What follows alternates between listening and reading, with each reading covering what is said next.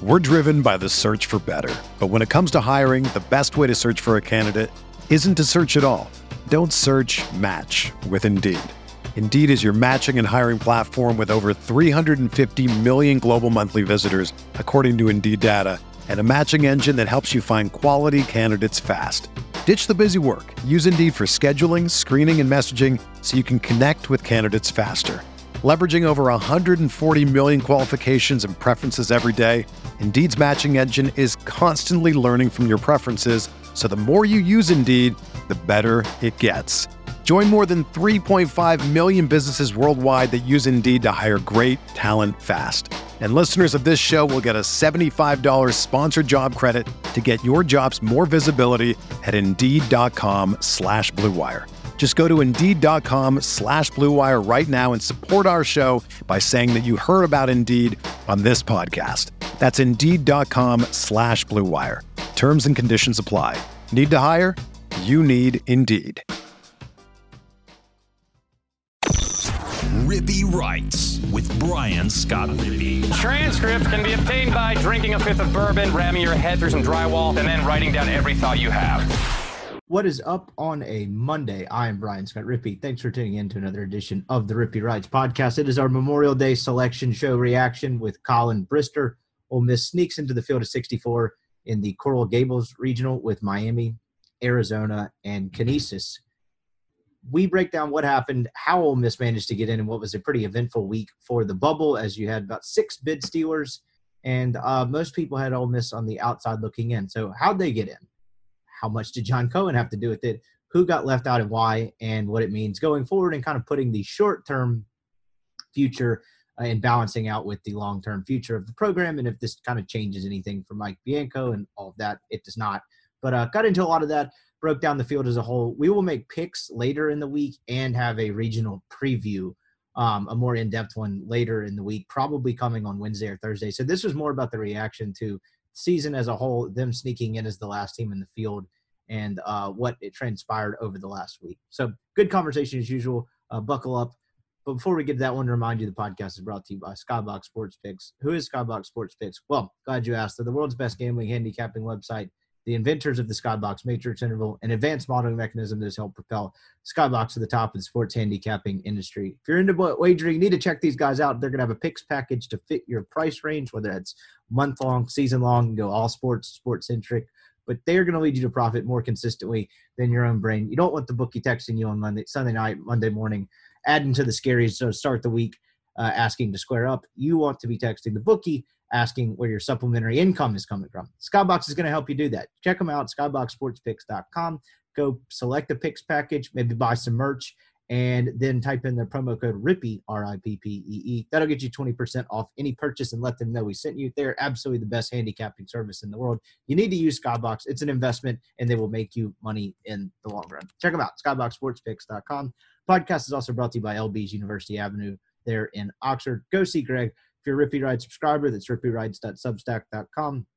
You get a free newsletter from me a couple times a week and discounted meats. Right now, it's a 16 ounce prime strip for 20 bucks and a $5 pack of sausage. Just go in there, show and proof of subscription, snag that, and then snag all your own favorites. It is grilling season. It is Memorial Day, perhaps the peak of all grilling season. Greg wants to make your grilling experience great. If he doesn't have it, he will get it for you, but they've got all kinds of delicious stuff there different cuts, fresh seafood, sausages. Uh, filet burgers are a personal favorite of mine. Go check them out and find your own favorites at LB's University Avenue there in Oxford. All right, here is Colin Brister on Ole Miss sneaking into the field of 64, how it happened, and what it means.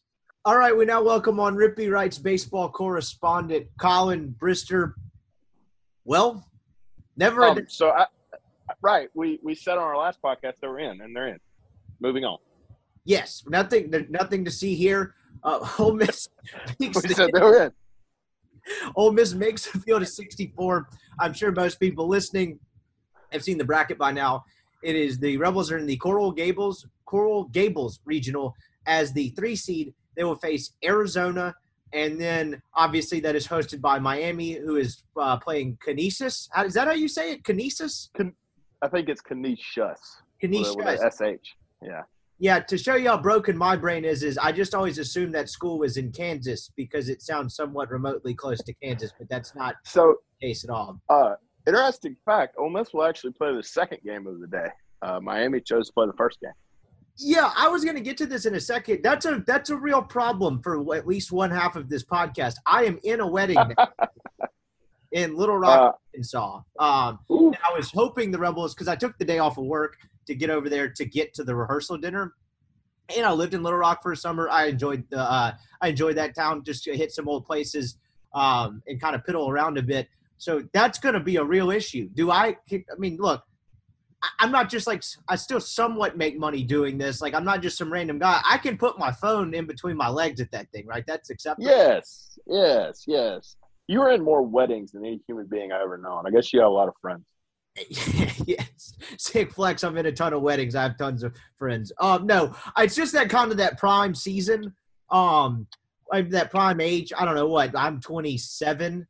Geez, that's yeah. say. Um, that's uh, I'm kind of in that prime range where people are getting married. Really, these last two cycles, like the last two years, have been really kicked up. But um, yeah, I was hoping the Rebels would get the um would get the early game but uh, I guess at least we got content. Uh, beggars can't be choosers in that sense. But uh, yeah, definitely gonna have that on going on the phone during the rehearsal dinner. It's a bunch of. Ooh, what about during the wedding? If they get in the winners bracket game, what are we doing there? Well, um, I am probably. Well, see, I thought this through.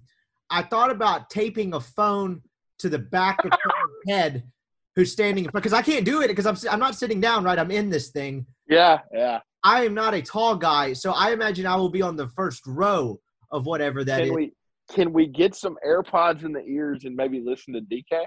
That is that is potential. That is potentially on the table. Might bring back the old uh, transistor radio with the earpiece. No, you you can listen to your phone. You can listen to it on your phone. So we can just put the phone in your pocket and get some Bluetooth AirPods, and, and you can listen to DK on the app. I like that. Although, if uh, they are taking photos, uh, I, I, know uh, people are pretty particular about their wedding photos, and if they are taking photos of them on the altar, and then I am somewhat in the shot with a, just a random earpiece in, I feel like the bride could be uh, potentially upset about that. Not, are you saying they're not big college baseball fans? They are, so this is predominantly both of these people went to Ole Miss, but they are both from oh. Rock, so it's a predominantly uh, Arkansas crowd. So maybe maybe oh. I don't know what time Arkansas plays. Maybe that'll be on the table as well. Who knows? Maybe just delay the wedding. That could also be on the table. I thought about slipping the uh the one of the ring bears, like one of the kids who sits on the front row or something, like a twenty to just hold up a, a screen for me for most of the time. I, I don't you can just hold up, yeah, the, the, at least the stat broadcast. You can just see it change. Yeah, and you can't get mad at him because he's seven. Like I should know better, but like they don't know what's happening. So like he's seven. That's not his fault. I gave yeah, exactly. Shit. Use the kid as a shield from uh, any and all responsibility and priority, uh, missile on priorities. So I don't know what I'm going to do there. We'll cross that bridge when we come to it.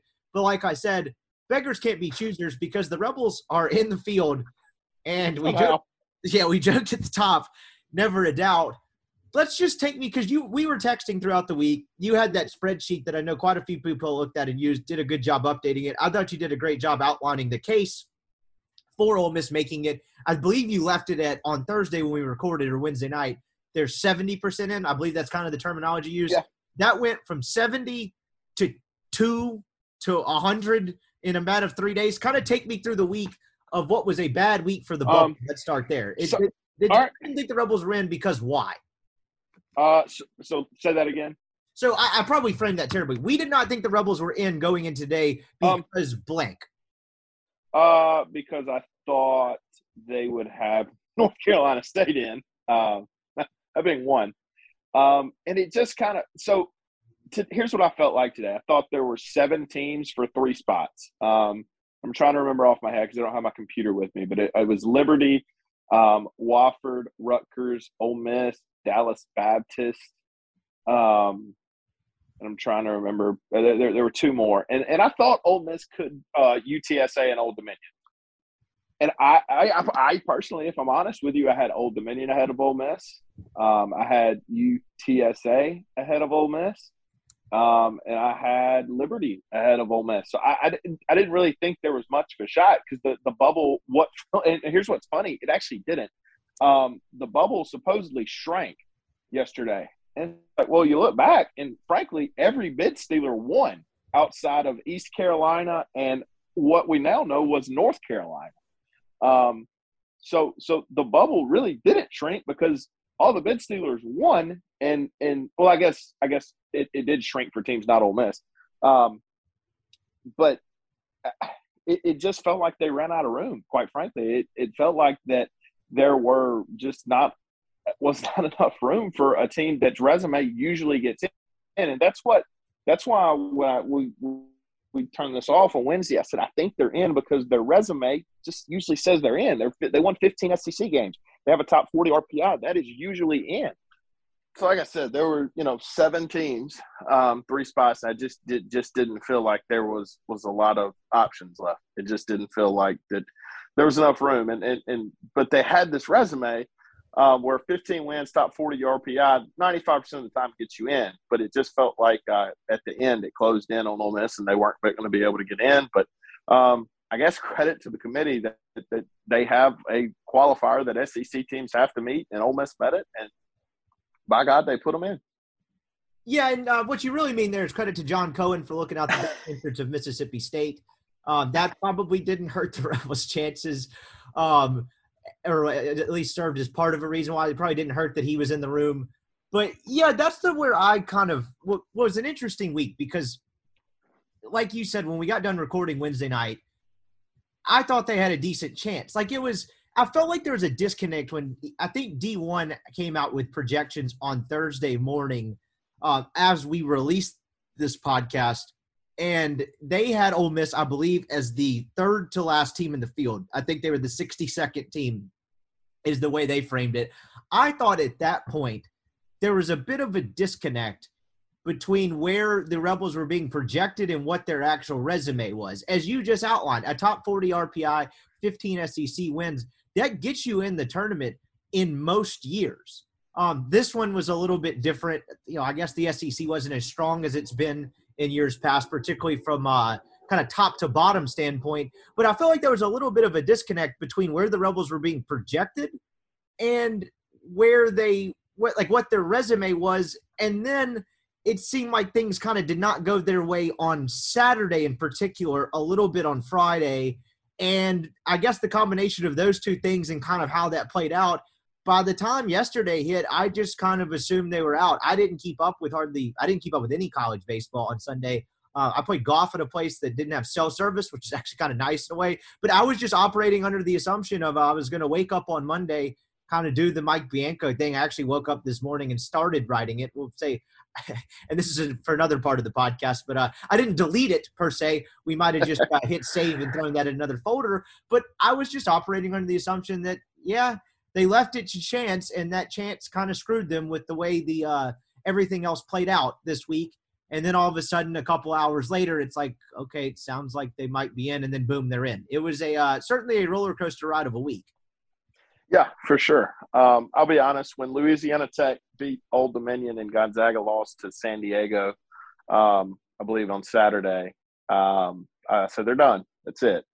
Um, because I, I a lot of Ole Miss fans and a lot of maybe maybe analysts had, had given up maybe on Friday or Saturday morning. I was like, nah, I, still, I still think they're okay. They're gonna have to have a little bit of help. And you know, Dallas Baptist loses and Liberty loses, and it's like ah, that's tight. And I'm like, I, I, think they're probably on the last two lines right here. Um, and then Gonzaga loses, Louisiana Tech wins, and it's just like I, I I don't know how it happens at this point. And then even yesterday, you, you know yesterday what's funny about yesterday is like you thought you had all these bid stealers right? Like wofford gets beat twice. It's like oh well that's probably a bid. It's like uh, rutgers gets beat. Oh that's another bid. And then um, someone else wound up getting beat. I can't remember exactly who. Louisiana uh, lafayette went it's like wow three bids get stolen yesterday um, on top of uh, three on saturday. It's like wow that's six bid stealers. I don't know how Ole Miss survives it. And i did it um, because because I, I, pretty much said I, I, don't understand how they're going to get in um, with with six essential bid stealers. Um, turned out, what's funny is so NC State on Saturday night eliminates Penn, uh, Pitts, Pittsburgh, right? Who was a bid stealer, and you're thinking, oh well, that's that's good for them. At least one bid stealer is gone. Well, then NC State, credit to them for Ole Miss standpoint, doesn't win the ACC title, and they get left out. So they eliminated a bid stealer and then didn't steal a bid. So um, thankful for the Wolfpack today. But it's just crazy. I I look, I'm not going to get too far into this. I will, don't know the justification that they're using to put NC State out and Ole Miss in, but uh, I'm I'm thankful they did it. Yes, I, I would agree with you there. And then you had Alabama that was going to kind of potentially become a problem if they continued to win. Texas Yeah. A&M has the comeback on Friday and beats them uh, 12 to 8 and then Florida gets them on Saturday and like that was one of the few slivers of good news it felt like for Ole Miss on Saturday but that came so early in the day by the time the the end of Saturday hit I was like does this is it going to matter at that point I was kind of in the same same boat as you and so it was like do you think there was adjusted? like do you think it was vindicated uh, I don't want to say you were vindicated but you kind of laid out the case on Thursday or Wednesday night of where Ole Miss, like where you thought they ranked. I think you had them the best or second best of nine teams, and at that point, I think there were what seven spots, maybe somewhere in there. Yeah. I have those numbers somewhat wrong, but the fact that Ole Miss got in despite having the six bids essentially taken or stolen. Do you think that that was kind of uh, proven true that Ole Miss was probably in a little higher standing in the committee Yeah. sides than where they were being projected before the madness happened on Friday and Saturday, if that makes any sense. Yeah, yeah. So for them to survive the, eh, but here's the thing: um, we thought Wofford was a bid stealer. It wasn't. Um, we thought, you know, um, we thought Rutgers was a bid stealer. Them losing was a bid stealer. It wasn't. Um, so, so, and we thought, um, well, Liberty actually was. Um, but we thought those two teams were bid stealers, and they actually weren't because those two teams wound up not getting into the field when everyone had them projected in. But yes, the reality is that uh, the committee had Ole Miss projected a lot higher um, than what some of the people making um, making the, the the brackets did. We'll put it that way. I will tell you this, and I texted you this last night. Um, I started to think they were in last night when um, Aaron Fitt and Kendall Rogers and Mark Etheridge were doing their their live cast podcast, and right before they they were talking about Ole Miss and um, Etheridge and, and Aaron Fitt both said, "Yeah, there's just not room for them." And Kendall said, "Yeah, I wouldn't have them in, but don't be shocked if they're an RPI pick." And he and Etheridge just said, "Yeah, that wouldn't shock me either." And they just kind of moved on. I just felt like it, like I don't know that Where that do one you, made he me, acquired such information? yeah, I don't know, but that one just kind of made me think, huh. This is and- what made me think that right is this is a team that they had projected as the fourth team out, and then in their final bracket wasn't even listed in their first four out. So when they said that, I'm like, that that made my ears perk out, and then it kind of gets out this morning that hey, I think they're in, and then by ten o'clock you knew they were in. Um, if you if you subscribe to Rebel Grove, I believe they posted it then. Um, and and sure enough, they were they were in Miami, I believe. Um, you know that the selection show was eleven, and, and you found out. So uh, it was it was a wild week for sure. But I, I can tell you that was when I started to last night think, oh, they've got a shot. Was when he mentioned them being an RPI pick because I, I I didn't feel like he just was clueless when he mentioned that. Yeah, exactly. That wasn't like uh, you could call that like an educated opinion, right? Like he wasn't just floating that out there of just like, oh, well, yeah, maybe. Like that clearly came from a, uh, I would like you said, an edu- a place of. uh He definitely had some information on that, basically, and so that's kind of what you have to watch for this time of year. Is that like those guys that are more con- uh, that are connected nationally, kind of what they say, and then like why they say it. It's it's if you listen carefully enough each year, I feel like you can pick up a couple of uh a couple of tidbits along the way. And that clearly was the case for Ole Miss because, as you said, right, they weren't even in the first four out in D1's final projections. And do you think there's like if there's a lesson to be learned in this? I think the last couple of years, and really, it, you probably learn this in some way every year. Do we discount the fact that the college baseball selection committee, and this isn't even necessarily a criticism, I don't even really know what you would call this, more favors are done? Um, Yeah. Then basket right basketball is like the the, the kind of like they that, that process is more right? You have the selection committee; it's very metric driven. Most of the time, the NCAA basketball selection committee does a really good job, one through sixty-eight of all of them getting in, and they're pretty logical Yep. as to why. Every year, I feel like there's helping The out of criteria changes. uh, Paul, Paul Mainieri. Do you remember Schlossnagle on a TCU team? Got Yeah. in for Missouri team, and I don't remember what year that was, but that was kind of a screw job. I think they had a 50 something RPI when that happened. Do we kind of, like did we kind of discount the fact that maybe some favors are done with the baseball more often than it is done in basketball? So I, I will never be able to to prove this, but I actually text um, a friend um, that we were talking about this all week, and I was like, I don't think they can get in, but I remember 2019 TCU getting in, and and that was an absolute ridiculous thing where where they got in. Um, and I'm not saying Ole Miss got a favor. I don't know. I don't know how any of that works, but I, I just I don't know how you compare Ole Miss's resume to NC State. And I I know what the guy said. Hey, they they won more series and, and all that. Okay, whatever. I look. I'm glad they got in, and I don't want anyone to to think. Now here's my thing: is like this this eh, the NC State people are doing the comparison to Ole Miss. Um, what you need to compare it to is Grand Canyon because there's no way Grand Canyon should be in this freaking tournament, but yet they are. Um, Ole Miss and NC State should both be in over Grand Canyon. Um, but yes, favors get done. Um, 2019 TCU, 2021 LSU, and I, I am not educated well enough to say that Ole Miss got one done. Um, but but it just I'll just say it. Uh, there were there are very few people outside of uh, Swayze. Uh, obviously, those guys want to in more than me, but outside of Swayze, that wanted Ole Miss to make this make this tournament, um, and and I don't uh, quite understand how metrically they did, but but I sure am glad they did. Yep, it's uh, it was certainly a surprise. Do you buy into? So I saw the Mark Etheridge made this point. I think Kendall hinted at earlier. You know, there's look, I some TV guy was trying to put together. Did you see this on Saturday? Was like I kind of arguing with Chase about the Alabama. Alabama. Oh my god! And it was just kind of a made up stat. He was talking about well, they have more quad one and quad two wins, or comparing records. It's like well, you do he did have a point in the sense that the committee's not always consistent on the metrics they value but that also doesn't mean you can just make metrics up. Like have you ever seen a committee person go on record and just say or anyone and just say well if you combine their quad one and quad two wins like that's just kind of a made up stat.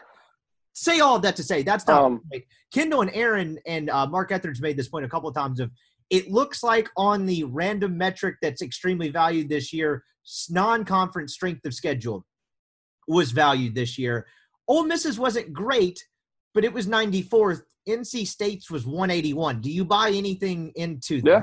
Because there is some. You, ha- you have to, and it's not necessarily just Ole Miss and NC State. It's Notre Dame not hosting.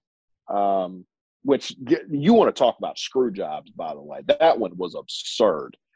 Um, as someone that is a Butch, Butch Thompson fan, that that that one, I, I wow, um, I don't get that one and and over over Florida or Florida over them too. But yeah, it was obvious. NC or uh, non-conference strength of schedule mattered, um, and your Ole Miss is lucky that that it mattered. Um, well, Ole Miss is lucky that that theirs was better than the teams that uh, were behind them, and and Ole Miss's wasn't very good, but it uh it was better than than maybe an NC State or um, someone like that. Um, Old Dominion 189. Uh, UTSA wasn't even really on the border in the discussion. 177. Ole Miss gets in at 94. That's not exactly a non-conference strength of schedule to write home about, per se. Um, but like a team like Liberty gets in, and that was 13. They had the 13th hardest yeah. conference. Schedule. It was obvious. That's what they used. That that yeah. was what they used to separate teams. what's funny about that is, is Ole Miss didn't have the one. It was the one year in first time it, it feels like a couple years. Maybe I'm missing one in there. They didn't really have the signature non-conference because right, no. you know, there was no Louisville. Um, you know, uh, UCF turned out to be bad. Like it was, it was well, kind of ironic in the sense that they where, didn't really where. Ole Miss got a little lucky, right? Um, this guy, the guy mentioned this was like wins over team in the field. They played VCU and they played Southern Miss, um, and both of those teams are in the field. So um, got a little lucky with VCU in that realm, but but they the guy definitely mentioned that they took that number into consideration as well. That's a terrific point. I had actually forgotten about VCU because honestly, when they had left Oxford and they were a regional team in the 2021 Starkville Regional, they, they, were bad. Yeah, exactly. That's what I was getting at. Like I know it's February and it was week was that that was week two, right? Because they started yes. with yeah. So they were they honestly they lost a bunch off that team and they looked terrible. And so I just honestly that was an oversight when I was going through it this morning. I'd forgot that they had played TCU or excuse me VCU and that ended up helping them. You're right. They got a little fortunate there, but you want to talk about wins that matter? and games that Ole Miss hasn't really won, I would say, consistently in the past is one, obviously, the Governor's Cup, I think, mattered a little bit. Yes, and that road win on the way down to LSU uh, mattered. beating uh, Southern. Oh, they're one win short of not being in the tournament. Like i- any, or if they lost one more game, they're done. yeah. I mean, Um, that it seemed like that Southern Miss game really, really mattered, which was good. Like that, that that felt that win felt important at the time. You know, Mike didn't really want to admit it from like an RPI standpoint when he was asked about it. He was like, "We just need the wins." Remember the the way they they reacted to that win? That was kind of the spark of like, okay, maybe these guys have turned it around a bit. We can get into all that later, but that felt important at the time, and it certainly proved true all the way to the end because, as you said, one less win. And this is probably like there's nothing to sweat out on Monday, right? Like it, it No. wasn't even a discussion. so here's what annoyed me a little bit with all of this, right? Um, outside of some extreme cases, and I'm talking about 55 plus RPIs, and, I, and this is what I think actually happened. So, um, if you go 15 and 15 in the league and have a top 40 RPI, you get in, right? Like, and, and let's not count the Governor's Cup and all. Well, actually, we are going to count it. You'll see what I mean in just a second. Um, Ole Miss was 14 and 16, right? But had Ole Miss won that game on Saturday in Oxford against Mississippi State and lost the Governor's Cup, they would have been viewed as 15 and 15. And this is what annoyed me about Kendall and them all week. Um, that game was viewed as a conference game. It is. I can. I have seen the team sheets that the committee gets. It is included in the conference record. They can claim whatever they want, but I'm telling you, it's included. And, and Chase has said that for years. So what annoyed me was if Ole Miss had won the game on Saturday against Mississippi State and lost the Governor's Cup, they would have been projected in by everybody because 15 and 15 gets in if you have a if you have an RPI that's in range. So I guess that was what annoyed me all week was they weren't counting that as a conference game, and had they counted that as a conference game, it really would not have been a discussion at all. that's a great point, and that was actually what I was going to get to next and ask you is that one, you're exactly right. I agree with you 100 percent there. But like Kendall and Aaron have done this long enough. The D1 guys have done it long enough. The I mean, Baseball America, whatever. Every national side has done it long enough that they probably like under. I don't think it's lost on them that that is counted as a conference game. Sometimes it. Did you think it feels like an oversight by them projecting? Because not every school and every team and every conference has something like that. You know what I mean? Like it's kind of Sure. unique. Um, like But here's my issue. Here's my issue. Not They- bad they- example they- year, but they don't have a Vandy Governor's Cup style Sure. game, right? Al- Alabama and Auburn usually do. I don't think they played it this year. Um, but they count the SEC tournament games. So why do those games in Hoover count, but these don't? Right. No, no, I, I I get what you're saying. I was just curious if you thought like it's an oversight, just Yeah, because, it is, and, it, and I don't think they're doing it on purpose. But, Right. but it did. I guess my annoyance was had they included that as a win, they would have just put Ole Miss in because 15 wins in the regular season usually just gets you in if you got a top 40 RPI. And from now on, I will say this: from now on, if a team has in the SEC has 15 SEC wins and a top 40 RPI, they're in. I mean, it's there's zero proof that that team doesn't get in. Um, just not I backed mean, up by that list you made earlier in the year talking about projected uh like where the teams were at 13 14 15 sec wins was once you got to that 15 i think pretty much all of them outside of what was it uh two didn't Bama. last 20 Yeah, years? Bama and Missouri in 15 and 16 because they had 50 plus RPI.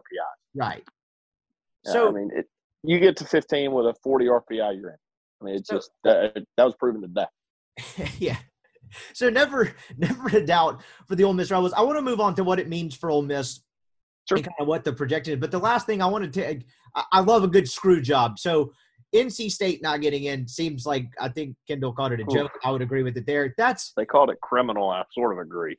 it's it, it really really is and i'm not this is not making the case against them at all but I- I- north nc state's non-conference strength of schedule it was clearly valued this year was 181 that's not great but they were what 14 and 15 i think they had one game in the acc season that no, no, no.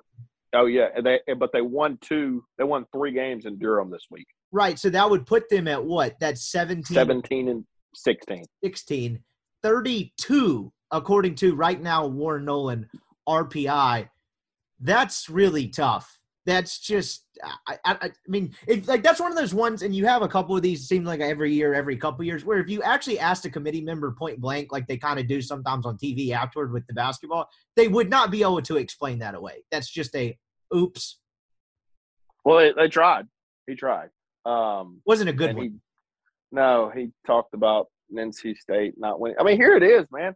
Grand Canyon got in over them because they have the number ten overall strength of schedule, and and, and non-conference. That's what it was. It would they literally cut teams based off their non-conference strength of schedule, and I think that's why Ole Miss was the last team in. Um, and I know some people are saying that was alphabetical. I, I think looking at those teams, Ole Miss was the last team. Um, I think had East Carolina or North Carolina won yesterday or lost yesterday, I don't think Ole Miss would be in there today. Um, but it, they literally cut teams based off the non-conference strength of schedule, and that's what's scary um, for teams. Man, is like you don't know what they're going to use every year, so you better just be good at all of it. Um, you you have no idea what they're going to use from time to time, and um, unfortunately for NC State this year, it was uh, non-conference strength of schedule because I mean, you look at a team like like Grand Canyon. I said they were tenth, and you mentioned that Liberties was really high. Um, 13 Dallas Baptist. the schedule. Overall Right. brings the schedule. Liberty was oh, I just had it up. 41st, so still good. Yeah, Dallas Baptist non-conference strength of schedule, who they had some had on the bubble, was one. Coastal Carolina, who some had on the bubble, was two. Um, FSU Florida- was four. Yeah, uh, it just you know, well, the FSU that's their strength of schedule. I'm talking about non-conference, so that Oh, was yeah, yeah. 28. So uh, it's pretty simple. They they use non-conference strength of schedule to to differentiate teams, and Ole Miss was lucky enough that theirs fit the criteria. Um, but man, that uh that's tough for NC State. Really, really, really tough. Yes, it is. That is uh, that really sucks, and particularly after. I mean, look, not not anyone would take this into account when deciding the 2022 NCAA tournament. But as we've just outlined for half an hour, stranger things have happened and favors have been done.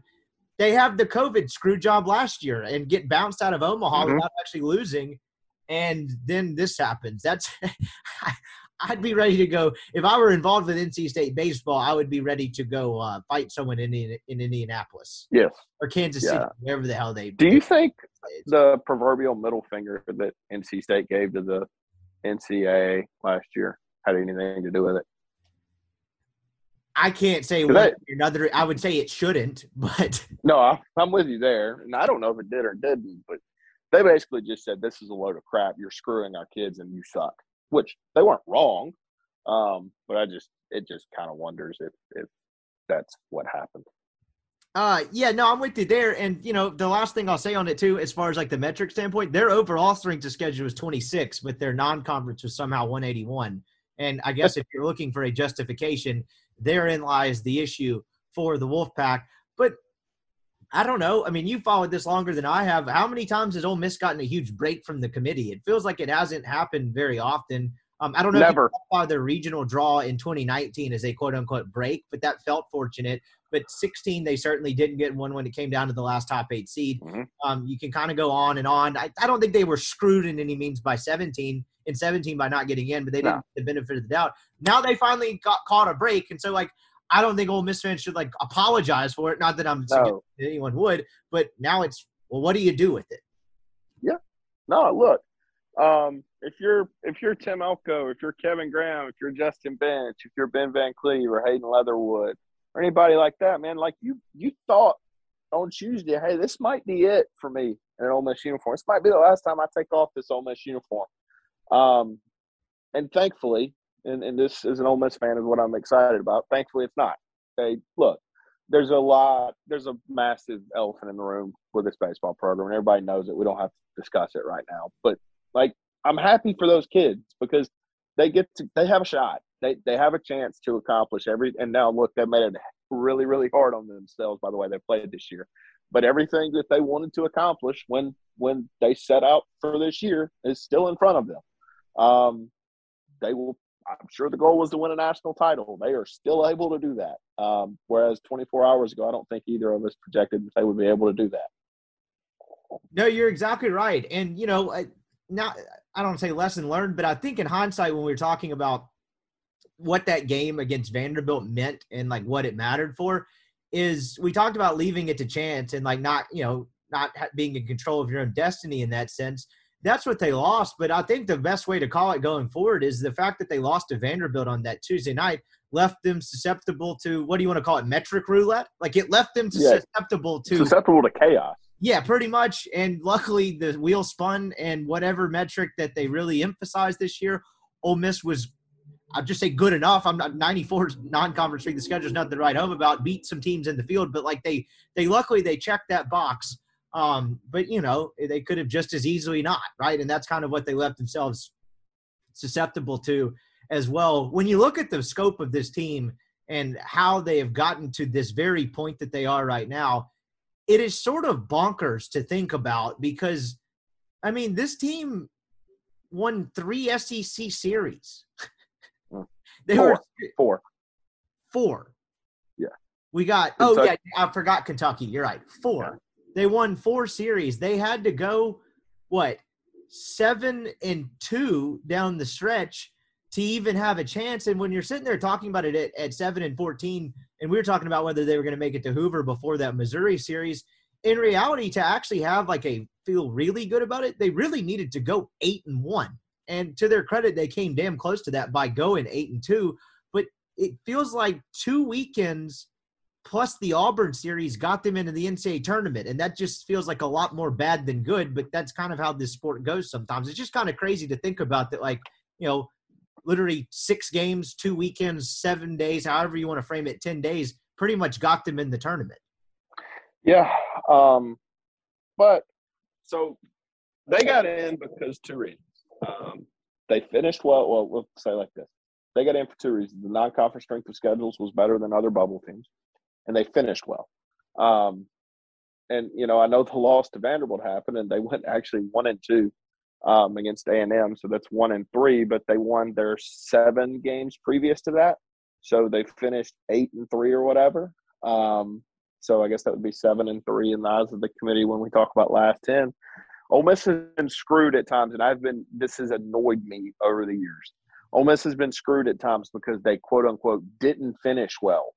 It's like the 56 games before this SEC tournament matter, and they they never you know LSU in 2016 got a national seed because they finished well, which a bunch of horseshit. That's another story for another day.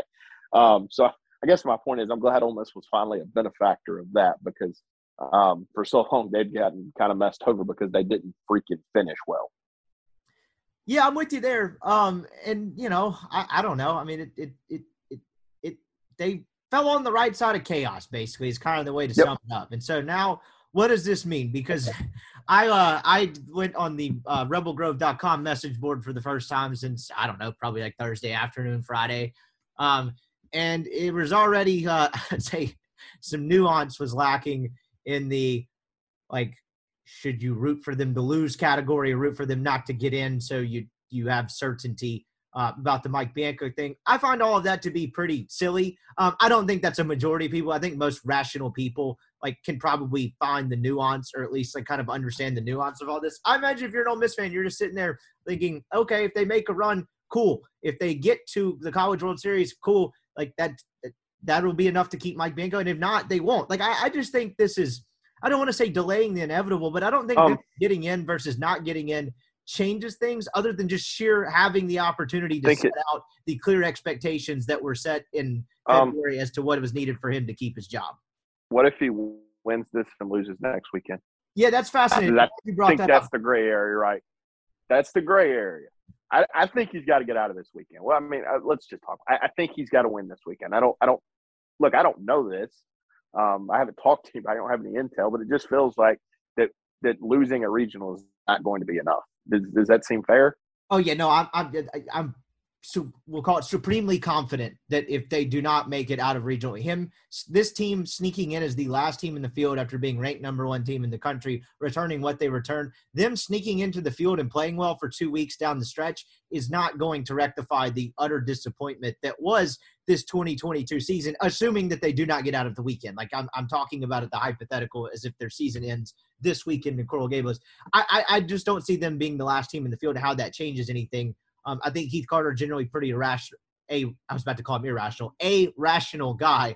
Um, I don't think Yeah. changes anything. I think that's fair. So, Now- so that's so I think the the notion, and, and most people had accepted this, was that they were going to make a change had they not made the NCAA tournament. And and to me, uh, assuming they were the last team in the field, um, what you're saying is if you keep him, is that well we kept him because East Carolina beat Houston. Because if they didn't, this team's not in, and he he doesn't have it. Does that make sense? Like you're saying, hey, one game in uh, Orlando, Florida, changed the course for this program, and I don't think that would be an accurate way um, to describe what Keith Carter is going to do. So I, I, do think this program has to get out of the regional. But the problem, or problem's not the right word. The gray area is what the hell happens if they get out of a regional and don't go to the College World Series? Because I don't think either of us have an answer for that. I uh, I don't have an answer. The Devils, not Devil, the one side of the equation is, or one side of the argument is, well, he's now been to Omaha once in would that be 22 years? Once 22 years yeah. yeah okay 22. well 20, 21 21 postseason put it that way. Yeah 20 yeah exactly 21 postseasons. Um he would have been one and what and is that one and eight in supers now? What a remarkable number. So 0 and 3 1 and 2 uh, wait no 0 and 4 1 and 2 so he's 1 and 6 right now he'd be 1 and 7 and here's the problem here's the problem right you know who that super would be against? It'd be against one of two teams. Uh, that would be LSU or Southern Miss. Yeah. Uh huh. Boy, would that. If there is karma, right? Like if karma is an actual thing that cares about sports, Ole Miss will win a super regional in Baton Rouge this year. Okay. Counterpoint: If it's Ole Miss and LSU in a super, should that super be played outside the Birmingham Marriott? I think we just play it. Fun. Could we play it in Hoover for closeness sake? Yeah, exactly. League offices but, there. A lot of a lot of pluses to playing that in a neutral site. But uh, that would just be that would be kind of a a, a funny uh, that would just be a funny chapter in the story. I don't even know if it'd be the last chapter. I guess we'd have to see. But yes, uh, you're right. But like to the other side of this argument though is, and this is again projecting that they get through. If and I'm not, for the record. Yeah, no, I don't. I'm not either. But this is a fun road to go down, and it's something that people are talking about. So why not? If they, the other side of it is, are you really going to fire a guy that made three straight supers? Like, nope. it, is Ole Miss that level of a job? And I'm not saying it's not, but like that, that who else is getting fired for consistently reaching supers? Is anyone else outside of like I don't know? I mean, LSU would probably do it. Uh, Texas maybe a couple Maybe. other jobs. Like, you know, get what I'm saying? Like, guys aren't getting fired because they make supers every year. That's kind of the goal. Yeah, that's where it's tough. Um, I guess the so I'll say this: I've never been one, and and people have criticized me for this, and that's fine. We just have a difference of opinion. At no point when a season ended have I ever said Mike Bianco uh, should not be the coach Ole Miss. Never in 21 years, I've, I've never said that. And I don't know how I would feel after a super regional loss. I would have to sit there and think about it. Um, but I could justify it a little bit more this time than I could in 21 or I could in 19 or I could in uh, 09, 05, 04, excuse me, 09, 07, 06, 05, um, because of the regular season was so poor. Yeah. I could justify it then a little bit more than I could um, last year and 19 or in those years that I mentioned. Now, I'm not saying that I would be the one to justify it. I don't know. I would have to think. Um, and, and, I get some people would disagree with me, and anything short of the College World Series, they want to go and understand that line of thinking. Um, I'm just saying, from my standpoint, I could justify moving on a little bit more with a super regional loss this year because the regular season was so poor. And if that scenario were to play out, that they get through a regional and don't make it through a super, is there? This is just a guess. I don't have any sort of intel on this. This is just me playing out a hypothetical, just throwing something out there is there a chance that there's a not even a mutual parting of ways, but you know, like, hey Mike, like South Carolina, Columbia is a very nice town to live in. No, no, no. They've already announced that Kingston is coming back. Yeah, no, yeah, I, saw that. So that that that eliminated a. They, I, I, know, I know you're kidding. You get what I'm getting at? A job oh, like yeah. that? Is there any chance that there's a comfortable uh-huh. kind of like, okay, I'll take this other gig? Yeah, please go away. That would require uh, a level of self awareness from him, though, that has not been shown in the past, a la 2021 meeting with LSU and the way that was handled, though, right? Um, yes. Baylor just opened, by the way. Um, but yeah, um, I don't know. That that that is the unideal scenario because like there's there's two ideal scenarios if you're if you're Ole Miss or if you're Keith Carter, we'll put it this way. Um, you go two and two this weekend, and the decision is easy. Or you go to the College World Series, and the decision is easy. Anything in the middle, it's like, oh my god. Um, so, you know, it's um, that one's tough. That, and I'm glad that I'm not having to make that decision because I, quite frankly, don't know what I'd do. Um, it's man, it's it's really really tough if that's the case. Now, long way from that because Ole Miss has got two quality teams in this regional, um, and Ole Miss has not shown a propensity to play well over an extended amount of time, um, outside of one weekend in Baton Rouge and one weekend at Auburn. Um, so we'll see. Um, but I, will be honest, I I don't look. There's a path for them to get out of this regional, but it's very very very narrow. Yep, I'm with you there. Um, you know, it's a fun it's a fun road to go down, and it's kind of what I mean. It's only natural given the dynamics that were coming into play this season, right? Of you know how the last couple years have ended the LSU part of it. It was always about the postseason and getting to another super, and then actually getting through it.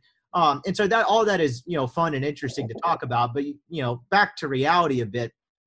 This team, uh, like you said, hasn't really performed well over long stretches. Now, the good news, I guess, or the good part about the postseason is you don't really have to perform well over long stretches, right? Like five wins is going to get you to the College World yep. Series. Sometimes it takes more than five, but you get my point here. You just got to get hot for two weeks. I don't necessarily see it um, by any stretch, but you know they gave themselves a chance, and that's I guess you could call it that. Uh, you could say John Cohen gave them a chance. However you want to frame it, they are in. I'm not saying that for the record. Yeah, I'm not saying that either. I'm mostly just uh, mostly just kidding.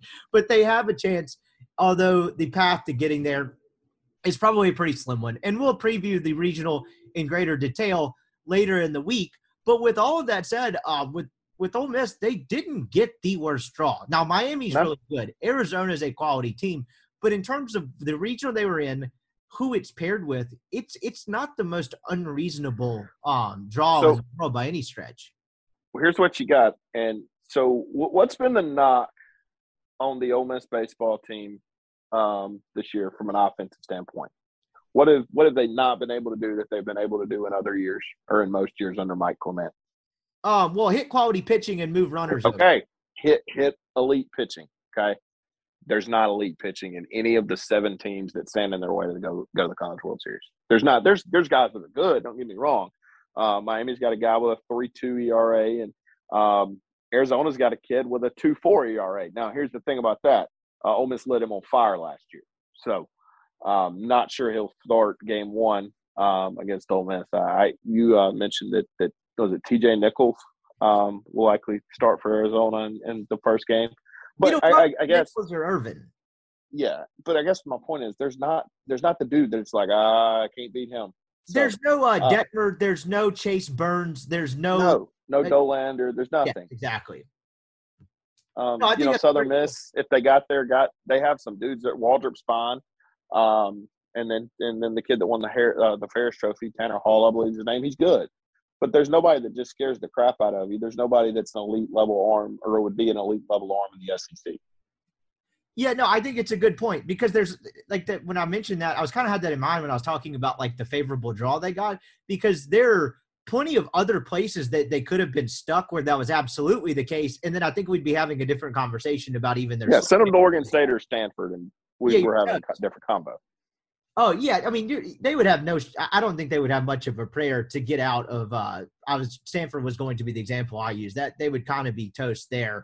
Um, but they weren't. So that's what kind of makes the draw fortunate, and that's kind of how the cookie crumbles in this sport. Sometimes I don't really understand uh, some of the seeding stuff past the top 16 seeds. Like I look at some of these regionals, and I'm like, well, how is that team the number four overall national seed, but that's their two and three seed? I don't think as much organization and thought is put into that part of it as uh, some might think. There doesn't seem to be a ton of rhyme or reason to it. I know there's some some geographical considerations and things like yeah. that, but I don't think that's the fairest process in the well, world. Not even really complain as much as it is so, an observation. So I'll say this, um, you know, usually the thought process is, hey, we're we're going to put these teams um, on buses if we can. We don't want to have to fly them. Well, explain to me how this happens um, Vanderbilt has drivable regionals, regionals, excuse me, um, with Louisville and North Carolina, and they get sent to Oregon State. Now, I'm not complaining because screw Vanderbilt, um, but how does that happen? So I, I, don't think geography mattered at all for this. Um, I think they just sent teams wherever they wanted, which I'm fine with. Like it's 2022. There's we have planes, um, but it's just kind of different. Than they usually do it. We do have planes. I'm glad you pointed that part out of it. Um, but yeah, you're you're right. It's uh you know, Ole Miss. We I keep using the roulette wheel example, but Ole Miss kind of came out pretty good on the roulette chaos that was you know where they were being sent and who they were up against. Um, I imagine if, if you're Miami, like, I don't You're think pissed. troubles by any means, but I I would be if I was the head coach of the Hurricanes. It'd be like, really, how did how is this fair? Like I, I don't have another regional example in front of me, but I, I guarantee I could point to four others and be like, oh. why did they get that two or three seed and we got to deal with these dudes? So, so yeah, if you're Miami, you're pissed. You know who else is like they were pissed last night on Sunday night, but you know who's really pissed today? Notre Dame, because not only do you not let us host, you send us to the regional that's paired with Tennessee. Thank you, thank you, selection committee, because now we have to go to Georgia Southern and win and Knoxville and win. I sure do. I would rather have Ole Miss's path than Notre Dame's. I think I would too. It's What are you gonna do? Go to Knoxville and win? Good luck. yeah, so there doesn't seem to be a ton of rhyme or reason to it, and that's that's kind of the uh that's kind of the confusing part in all of this. But hey, Ole Miss got a pretty favorite. They one got in the tournament and they got a pretty favorable draw, and that's all you can ask for. I will, as as I just outlined, I don't really like. I don't necessarily see it, but you know, there's no elite pitching, and it would be- would it absolutely stun me if Ole Miss No. made it to this regional? No, not by any stretch of the imagination. They just haven't given me anything beyond like a two week sample size against some average pitching in LSU and Missouri to lead me to believe this team is anything other than a below average All right. All right. So here was the great debate of our group message today. Let's pretend they do get through. Let's just say that the baseball gods come down and say, hey, Ole Miss is going to win the Coral Gables Regional. And Kennesaw State and Army are not going to win the Hattiesburg Regional. You see where I'm going? Who would you rather play? Where would you rather go? Say that again. All right. So all, the, the baseball gods come down and say, hey, Ole Miss is going to win the Coral Gables Regional. Okay. And then Southern Miss's Regional is Southern, LSU, Kennesaw State, and Army. They also tell you that Kennesaw State and Army are not going to win the Hattiesburg Regional. So that leaves LSU or Southern Miss. Where would you rather go, Baton Rouge or Hattiesburg? Because I think I know my answer. Where would you rather go for a Super, Baton Rouge or Hattiesburg? Are we talking the place or the teams or both? Well, obviously you would play you'd play LSU and Baton Rouge, Southern Miss, and Hattiesburg for the Super. No, no, no, no, no, no. I know what you mean. Like, I, I, like, are we talking about would, would you like, would like, like atmosphere, environment, or just? no, who who who gives you the best better chance to go to the College World Series? I think they'd have a better chance of beating Yes. LSU. I do too. I absolutely. If you said, "Hey, to, to, what's their best pass to go to the College World Series?" Just go to go to Baton Rouge because they've won one three, and quite frankly, unless Jacob Berry's back, I think Ole Miss is better than LSU. Now, Southern Ole Miss beat Southern down there, but it was a midweek game. And I actually think Southern's really good. I don't know if I think LSU's really good or not. I think Southern's coming out of that regional. I'm with you there, but uh, you're right. I think my answer is definitely LSU. Which what a wild thing to say. That kind of encapsulates the weirdness of the season. Is like, hey, if you're Ole Miss, if you get out of the regional, you'd much rather. you rather go to Alex Box? Yeah. but it is the t- case. I mean, look, that pitching does it scary. That was really Ole Miss teed off on that. The Jacob Berry point's a good one. I don't really know what his status is, but that offense isn't nearly as uh, as potent with him um, sideline, and so I think it absolutely Ole is Miss Southern Super Regional. in Hattiesburg. There would be twelve thousand people at Pete Taylor Park. That I think the largest attendance ever is like seven. It may not even be that. That feels like a lot of fights. It does feel like. So I've always been told this, and I don't know if it's true or not, but because I've never been. I have heard that Ole Miss's game at Southern Miss is more hostile than when they go to Dudy Noble. I've never been to an Ole Miss Southern Miss game in I haven't either. I don't think I've ever covered one, but I have been to Pete Taylor Park, and it's a lot of fans. The stadium is not huge itself. There's a lot of people seated, and I imagine this would be on steroids for a regional in the right field area with like trucks and stuff, and a lot of people down the sides as well. And so, like, it feels very. I imagine if that place gets super crowded, it feels very on top of you, and I could see how it could be very hostile. So I buy into that theory. Um, and smaller ballpark, tons of people in other smaller ballpark uh, ballpark. Let the fights begin. That just feels like a lot of fights. Oof, God. And you know, the last opposing Mississippi coach that went down there for a series didn't come back.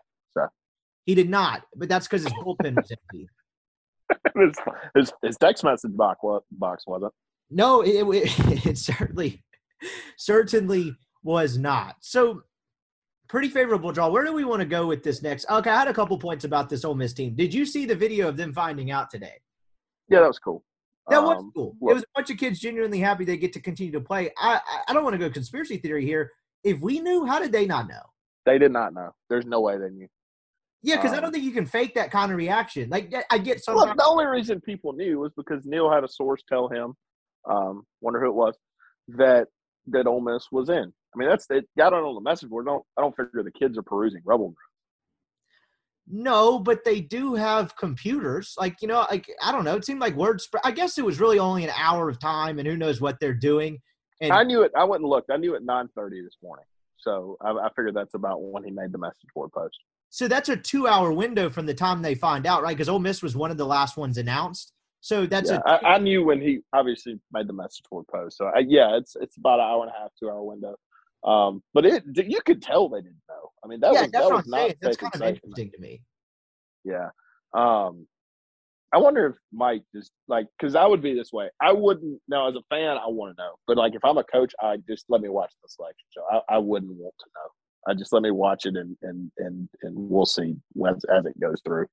That may have been the, the approach too. I really have no idea, but I, I'm with you there. That's kind of partly why I brought it up. Was one, I don't think you can fake that kind of reaction. I mean, Elko was talking about, uh, you know, like his heart stopped a little bit, and I just, I, I thought it was, unless they're really good actors, I thought it was genuine enough to where I don't think you can fake that. I don't think they knew.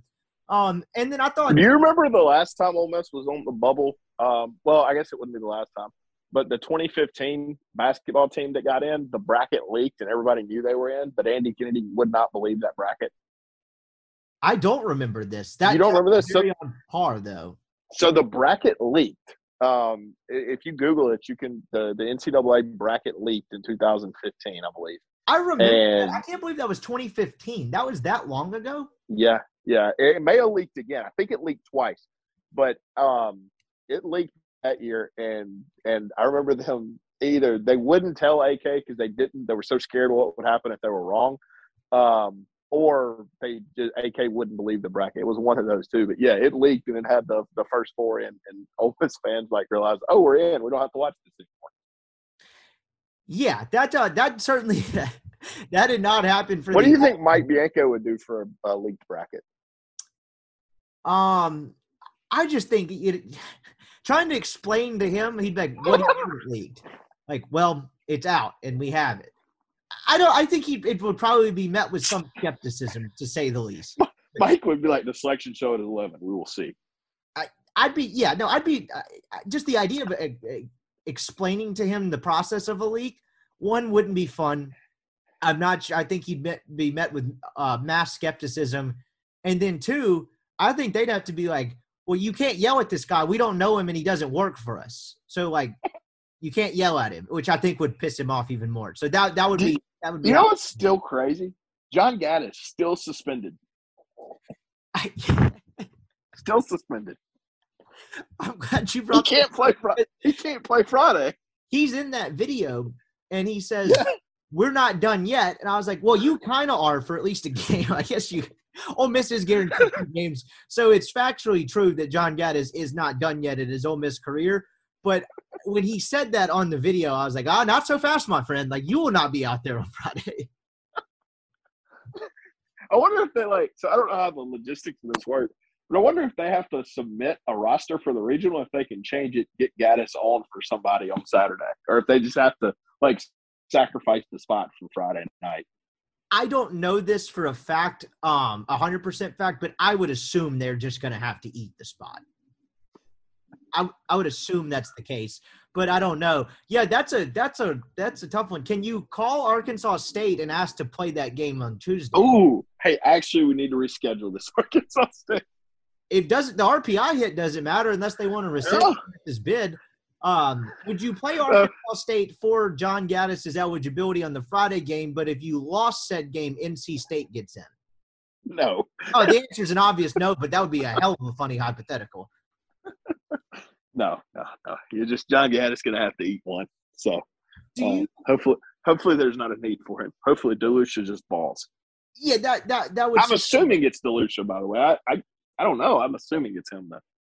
I would figure it is probably Dylan DeLucia as well. Um, we can get into that a little bit more um, when we do our like preview the regional, which we will do in much greater detail than we have today. I thought today was more so about the fact of them just getting in and kind of what that where they go from here. What um do you make anything like could I make the case that they've now not played a baseball game by the time they take the field Mhm. on Ten days. Friday, that's the longest break they've had probably since the preseason, right? Yeah. Not probably. Yep. That definitely is.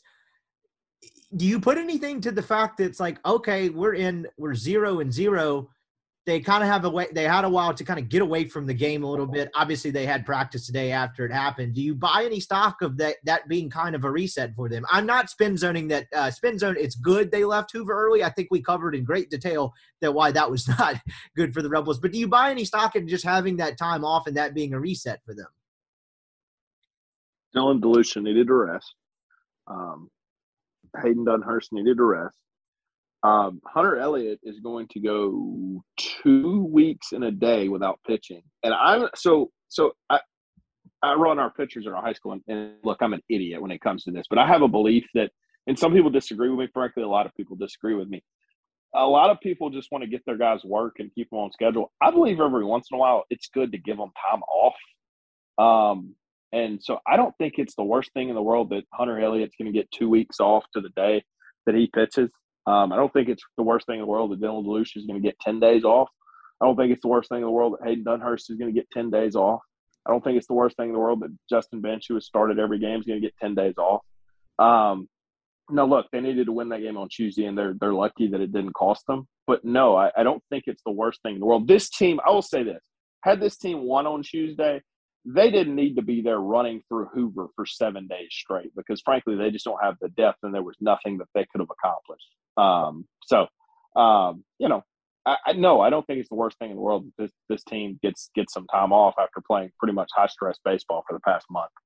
And the last two postseason runs Ole Miss has had, they haven't had, or the last three actually, they haven't had that time off, right? They made it to Saturday last year. Last year, yeah, They made it Sunday, the two years before, 19, yeah. and then they want. Remember, you didn't have the postseason in 20 in case you forgot about the global pandemic. the COVID. to all of us. Yeah, uh, I hope no one out there forgot that. If if not, I'd like to be on whatever you're on. Uh, anyway, not the point. And in 18, they won it. So Yeah. like And then 16, they made it Saturday. Yeah, and I'm not necessarily. Yeah, I forgot about that one too. And so I'm not necessarily saying that playing in the SEC tournament for that long worked to any of the team's detriments. Um, I could No. make a case in 19 it may not have been the greatest thing in the world. But they no, had to. 21, 21, Yeah. me, not 19. They had to in 19. 21 because of you know, particularly when you lose Gunnar, they were kind of low on pitching depth. And I'm not saying that's why they lost or whatever. I'm just saying that it probably could help with some rest. My point being, they haven't had this in quite a while, and no one in, on any of these team that is on this team has had that, even if they've played in the 19 postseason or the 21 postseason. So this is kind of a new thing. They they've had such deep runs in Hoover that they haven't had that time off, and I'm curious to see if that has any value from one a rest standpoint, but also with this group, just a a, a reset and a different mental uh, kind of a mental break of it as well because you know large portions of this season sucked for this team. I'm not feeling Yeah. bad for them. It was because of their own you know poor play, but I just wonder if that helped because I don't know they didn't have a ton to feel good about for the last two and a half months. No, they didn't, and and now they do. Look, all the pressure's off. Um, there, there's no regional host to go play for. There's no NCAA tournament berth to go play for. What's to play for is to keep your season alive and go play in the College World Series. That was the goal before they came into this year. Um, that goal was still in front of them. They made it harder on themselves than it had to be. Um, but it's kind of we keep doing this. It's kind of like the the kid that uh the the, the kid uh that that doesn't take his academics seriously. He uh he's he's made really well on his last few tests, and now he he, he can if he does really well in this final, he can pass the class. Um, so that, that kid another opportunity. It feels like this for whatever reason. It feels like this team has been on life support for the past month and a half, but they they've not kicked the can yet. So credit to them. Yeah, you're right. I mean, there are different ways to passing a college class. I think most of you out there that have experienced college would probably agree with that. Uh, it's just a hell of a lot easier for the kid that takes notes every day and sits on the front row. He's probably not necessarily as worried about passing as he is getting a B, C, whatever. Uh, it's a hell of a lot harder for the kid that slacked off, and Ole Miss certainly slacked off, but Oh. it, it can be done. And so that's that's kind of uh that's kind of where they're at, right? You, like you said, all the pressure's off. They have a seat in the field, and I'm just we won't know this until after the fact, and it'll be 100% in hindsight. But I'm just curious what kind of effect that has on these guys because there's I just the regular season had to have worn on them. All those series. We'll know Friday. We'll, we'll know Friday, I think. Well, yeah, no, we will definitely find out Friday, and so like that had to have wear on them. Look, they're, I, you know, they're somewhat insulated, but I, I think they understand kind of the pressure that Mike Bianco's under in that situation. Now all of that is just can you win five games and get to the College World Series? That would eliminate all doubt. It's kind of crazy. I know I mentioned this earlier in the podcast, just what they had to do to get there. I mean, look, it's seven and fourteen. Like if I'd have told you this team had to go seven and three down the stretch to be the last team in, I'd be like, well, one, that's not happening. Um, and then two, I guess they did it, but that was still barely enough. Really, they needed to go what eight and two um, to like feel really good about it, but they Yeah. did just enough. I guess that's all that matters. But it is kind of wild to think about that this team had to go seven and two to finish the regular season just to be in this position. Because just be honest, it's not like Tuesday helped them at all. So that's that's kind of wild. No. Um, yeah, it's it's crazy, but but this entire season's been crazy. I'm glad. Look, I'm glad they get another shot. I'm, I'm glad Tim Elko and Kevin Graham and those guys get to they get to go out. Look, it, it's it's different. If if someone puts you out of a regional, um, you got beat. You know, it is what it is. It's different when the NCAA selection committee says you're not good enough. Um, unfortunately, that unfortunately that happened to some teams today. But if you go on a field in Arizona and Miami pop you and you got to go home, then you got to go home. You're not good enough, and that's okay. But but I am glad that they get the opportunity to either go to the College World Series or someone at some point will tell them that their, their team's not good enough to advance. That's you can sleep a lot better at night knowing that. I think. Yeah, you're right. Right? They, there's no purgatory. There's no seven, six, seven day purgatory of they walked off the field in Hoover. It's like, was that my last time? I don't know. Like it's almost it's almost better that there is certainty. I imagine from a player standpoint, and uh, Sure. aside from the obvious fact that they're you know uh, they they have a seat, at- they have a chance to make it versus not having a chance to make it to the College World Series. But yeah, I imagine sitting in a room watching a television screen, finding out your season's over that way, as opposed to just walking off um, you know, after a whatever a loss is probably the loss is probably a little bit easier to swallow than you know your last game being seven days ago and you having no idea. Yeah, Yeah. or one day ago, and you have no idea, like NC State. God, I feel awful for those kids, um, That's, especially when team, when teams like Grand Canyon get in. Everybody does the comp to Ole Miss, and I said this, but it's like there, there's a lot worse teams in that field that uh than Ole Miss that NC State should have been in over.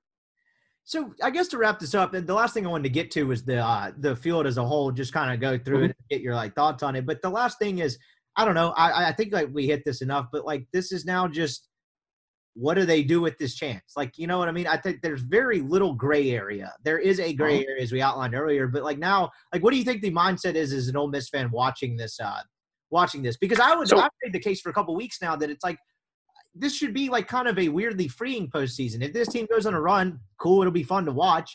And if not, then you're going to get your way and you're going to get change within the program, barring a very, very specific result that granted, I guess isn't totally unlikely. But point being, it's kind of it's more black and white than it's ever been. And so I don't feel like there's Mhm. much uh there's much to dread, if that makes sense. So, um, and and, and I read Rebel Grove for the first time uh, today. That since last, like It was a uh, hoot. last Friday.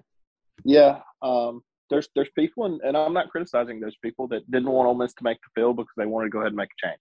Um. And I and that that that's their prerogative. Um. For me, it's like, hey, look, I, I followed this program since 01 when Mike got here. I'm not going to root for them to lose postseason games. Um.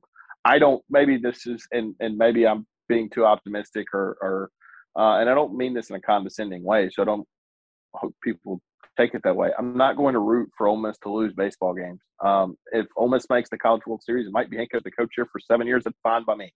Um, going to the College World Series would be really, really cool.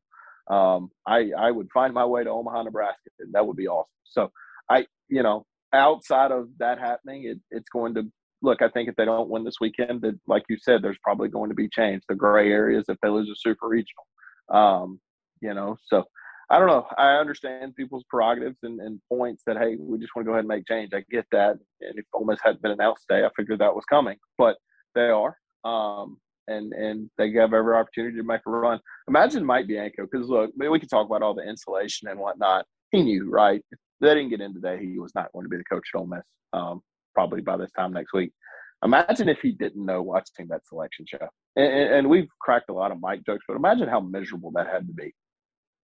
Oh yeah, that would have that, that would suck. Um, and you say this time next week. Uh, by the time we were recording this, he might he might know. Yeah, I, I didn't know. I asked somebody. I was like, "What's that timeline going to look like?" They, oh, they had no idea. Yeah, Keith's in Destin. So I mean, now here's the thing, and I, I told this somebody yesterday. There's no rush because the guys you're going to hire are going to be playing this week. Um, so it wasn't like it had to be done today, you know. Well, you know, Mike's not always the coolest tempered guy. Do you think Keith was like, "Hey, I'm at the beach. Can you go in there and tell him?" Who's he sending in there? I couldn't even begin to guess. Like, you think you could call Ross and be like, "Hey, you want to go do this?" Yeah, like, hey, like, yeah, we're both in Destin. You almost did it. Yeah, they they might both be in Destin. You could just be like, "Hey, we, you want to do this on speaker?" he worked for both of us. you, you, you can tell Ross you're the reason I got to pay him seven million dollars. Uh, I'm yeah. kidding. It's it's three million before I get crucified for that. Uh, yeah, that that would be. Uh, you could do a lot of fun hypotheticals with that. Real quick though, before we get out here, because we are going to uh, preview the regional and greater depth. Sure. What do you make of like the draw itself? Arizona, Ole Miss has some familiarity with both mm-hmm. pitchers. They will. This is not Arizona from last year. They present potentially Garrett Irvin, which is the kid that they beat. Uh, they hit around pretty good in game two in their win. That was the game that Casey started, and then TJ Nichols was the guy that came in in game three. And now Ole Miss lost that game 16 to three, four run seventh inning, pretty much into the game. But that Nichols kid did kind of shut them down and like never really let them even try to regain their footing. He was pretty good. Yep. But there is some familiarity there. Arizona was a you know, top four ish pitching staff in the league and just a good enough offense. They were just kind of steadily um, solid. Uh, I thought they had an okay year. They did lose their last yeah. two series. Looks like they struggled on the road in conference play a decent bit. Not the scariest two seed in the world. And then I don't know Miami. They just were pretty good. They, their numbers, particularly like a team standpoint, don't blow you away, but they just won no. a ton of games. Yeah, they're they're they're kind of uh, similar to Auburn in a way. They just win. Um, statistically, they're not going to blow you away, but they, they know how to win baseball games, and that counts. That, that counts for something, winning baseball games. Um, so no, there, there's not going to be the guy that gets the ball from Miami if Ole Miss is to play them, and, and obviously they would have to get through Arizona first um, in some form or fashion. Um, there's not the guy from Miami that's going to scare you. Their closer is really, really good. He's unhittable. So if you're down late, um, probably going to be a little bit of trouble. But uh, no, look, it's it's not an unwinnable regional. There are some unwinnable regionals. Good luck to whoever's going to Tennessee. Um, I don't know who you are, but you're not winning it. you know, but this this is not one of them. Um, had Ole Miss gone to Stanford or Oregon State, I would have said the same thing. But but Ole Miss has a shot. Now, am I projecting them? I'm not. Um, I'm sure we'll make our picks as to who will win the regional um, when we record Wednesday or Thursday. I'm not. I'm not sure I'm going to pick Ole Miss if I'm honest. Um, frankly, I don't think I am. But they have a shot, and, and I've been wrong before on this team, and I'll re- I'll be re- uh, very happy if I'm wrong again. Absolutely, it's probably a one week uh, kind of putting off the inevitable. But hey, they got a chance, so we'll kind of see where it goes from there. Uh, we will make our picks on Wednesday or whatever when we preview, preview the regional. But let's just run through them all real quick. Just get initial thoughts on it. Knoxville Regional, Campbell, Georgia Tech, okay, um, Alabama State, and Tennessee. Congrats to the Vols. Yeah, uh, congrats to everybody else for making the postseason. It ends in Knoxville. Statesboro. I think this is the first time Georgia Southern's hosting. I might have that. Greensboro, Texas Tech, Notre Dame. They did not do them any favors. Wait, what? Oh, UNC yeah, Greensboro is the four, and then Texas Tech and Notre Dame the two and the three. That's Greensboro a can. Greensboro can play. Um, I actually watched them twice this week. They can play. Um, and then Notre Dame's going to win that regional. So uh, congrats on hosting, I guess.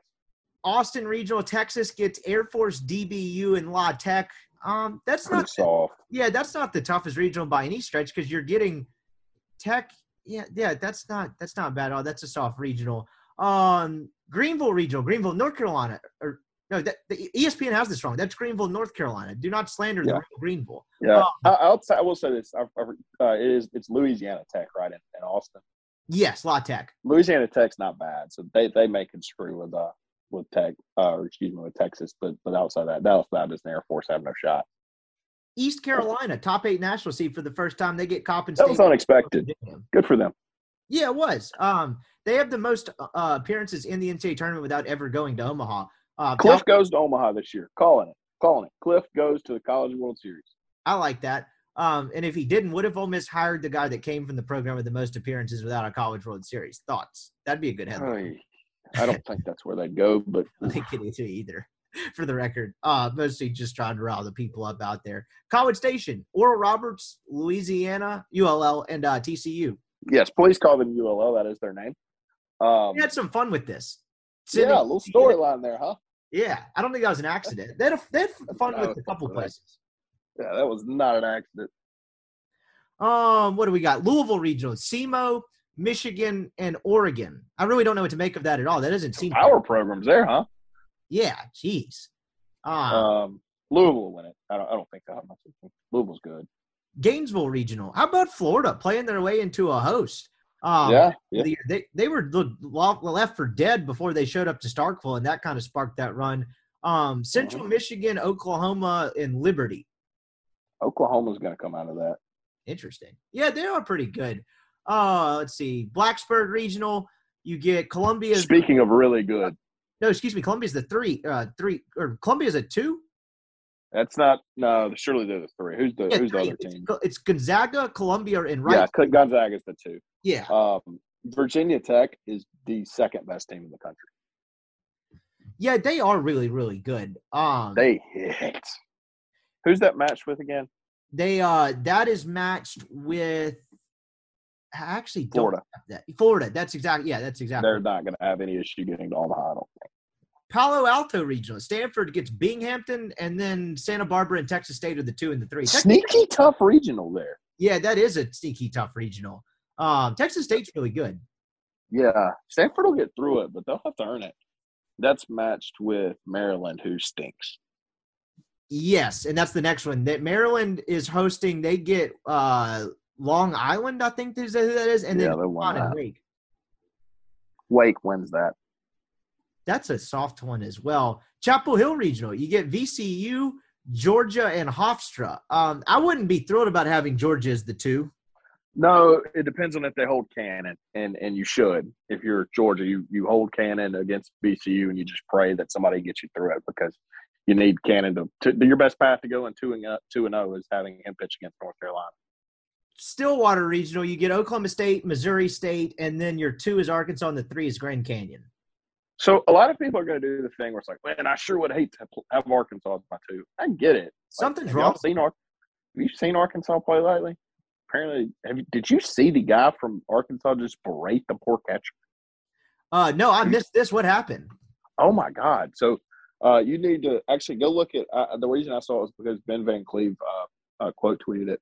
Um, he just like this radio guy um, on a pod, or he was on the radio, but it got saved in podcast form. Just goes off on this poor catcher, like calls him just a stupid ass and like a rental player, and like I, it was bad um, to the point like Arkansas's baseball Twitter account dressed it. It was it was really really bad um, stuff that I don't know how you say about a twenty year old kid. Um, but Oh, yeah, I um, I'm going to listen to this after it, obviously, but I, I'm seeing it now. I just seeing the base level. Look, this is the type of thing where I always remind people that these. I'm not a big like. I don't think it's a profound take when people go on social media and say these guys are humans. Like, no shit, they're humans. Um, there's a difference between analysis and then just like berating kids, particularly kids. Like, they, they I wouldn't love this if this guy played for the San Francisco Giants or something. Um, but Yeah. that's a grown man making millions of dollars. These kids aren't getting paid, uh, or at least not not on the same level. hell, some of them are paying. Yeah. So, geez, that's that's awful. That guy's probably. Get, I haven't listened to it yet, but that guy probably gets canned. I would hope so. Um, but yeah, no, Arkansas's not playing well right now, so I think Oklahoma State comes through that one. Uh, I'm pro- I'm with you there, man. Arkansas. Do you think? So they had lost two of three the weekend before at A and M, before they played Ole Miss. I could you uh, uh, hindsight's twenty twenty. Could you see the seeds of this when they played Ole Miss because they won that series? I know, but I didn't think they played very well at all. I mean, if it wasn't for Tiger and Ole Miss is just terrible uh, situational hitting, Ole Miss could have swept that series. Woulda, shoulda, coulda. But like, I just felt like the seeds of that brewing. Uh, watching them for three games against Ole Miss, I was like, this team just doesn't look very good. Um, Uh, so people, I, I don't know. I just got sent this in the text message. Um, said people cope their own way. Ole Miss coach Mike Bianco said he found himself getting frustrated at random teams he'd never seen play. Uh, so I guess somebody quote. I don't know if they had a media op today or how that works, but I guess he, he said, and I, I, I guess I could be making that up because I just got it in a text message, but I don't think I am. Um, that is kind of funny because I would get frustrated watching teams play too. Like I did, I got so mad at Georgia Southern yesterday because they blew a five run lead and let Louisiana Lafayette take their uh, regional spot. So I, I, I kind of find it funny that me and Mike were doing the same things yesterday. Yeah, I could, I could, I would actually like to see a camera of that. Mike just watching random games. He hasn't, you know, you're just getting frustrated by it. Although I, some of the bad things that had to have been like, oh, that reminds me of us. Um, that is, uh, oh, we do that too. Uh, yeah, I imagine there was some of that in there as well. Um, Auburn, 14. They get SELA as the four, and then FSU and UCLA as the two and the three. I think I said that backwards, but um, that's not the easiest regional. No, no, not at all. Not at all. That's no, no, no, not at all. Ole Miss lost to SELA. That that game feels like eight. Yeah. Yeah, they did lose to SELA some somehow. Um, I think Auburn wins it, but I'll have to look a little bit more. That one that'll be tough. Corvallis, Oregon State gets Vandy. That's kind of a tough draw for them, even though I don't think Vandy's the same. Vandy, New Mexico State is the four, and then San Diego is the two. Yeah, if if Vandy uh, holds Holton, um, they can beat Oregon State, and and if I'm them, I do. Um, but if they don't, they're they're not getting through that. If they think they have to throw Holton against uh, San Diego, then they're probably toast. That's uh that's all the regionals. That's pretty much all we've got on the docket for today. I appreciate the time as always. This is a fun time of year. Like I would have watched the uh the NCAA baseball. I think the NCAA the soup the Friday of regionals and the Friday of supers are one of the 2 mm-hmm. the most underrated sports days of the year. There's always chaos. There's baseball on from the morning till late at night. It's just good stuff to watch. Um, but you know, having Ole Miss in there certainly makes it more interesting, and uh, at least you got one more week to kind of have a uh, for all of you out there listening, have a vested interest in one team uh, out of the 64. That's pretty much all I got. Yeah, I feel like that's a, a good way to put it. Look, you didn't know if they were going to get in, and and credit to them, they did. I'm trying to actually uh, pull up odds to win the College World Series, but I'm not seeing Ole Misses. What do you think Tennessee's are? Oh, there, there's Ole Miss. Um, for reference, I'll give you the second uh, team is Oregon State plus 900. They are the uh, second high or lowest odds. Plus 300. Plus 250. That's absurd. That is ridiculous. Ole Miss is plus sixty five hundred. By the way, I would not throw a flyer on that. But hey, I would not. I can't tell people do it what to do with their money either. I would not personally throw a flyer on that. LSU third high, or excuse me, one, two, three, fifth highest odds. Wow. I would I, I would like to just bet against LSU winning the national title. How do I do that? I don't know. We'll have to check with the guys at Skybox and see if we can get you hooked up with the uh, with the play there. But um, fun time of the year, dude. We'll be back uh, early, uh, probably Wednesday or Thursday, previewing the regional with the opponents in Greater Dale. But uh, I appreciate sure. it, and uh, we'll holler at you on Wednesday. All right, sounds good, my man.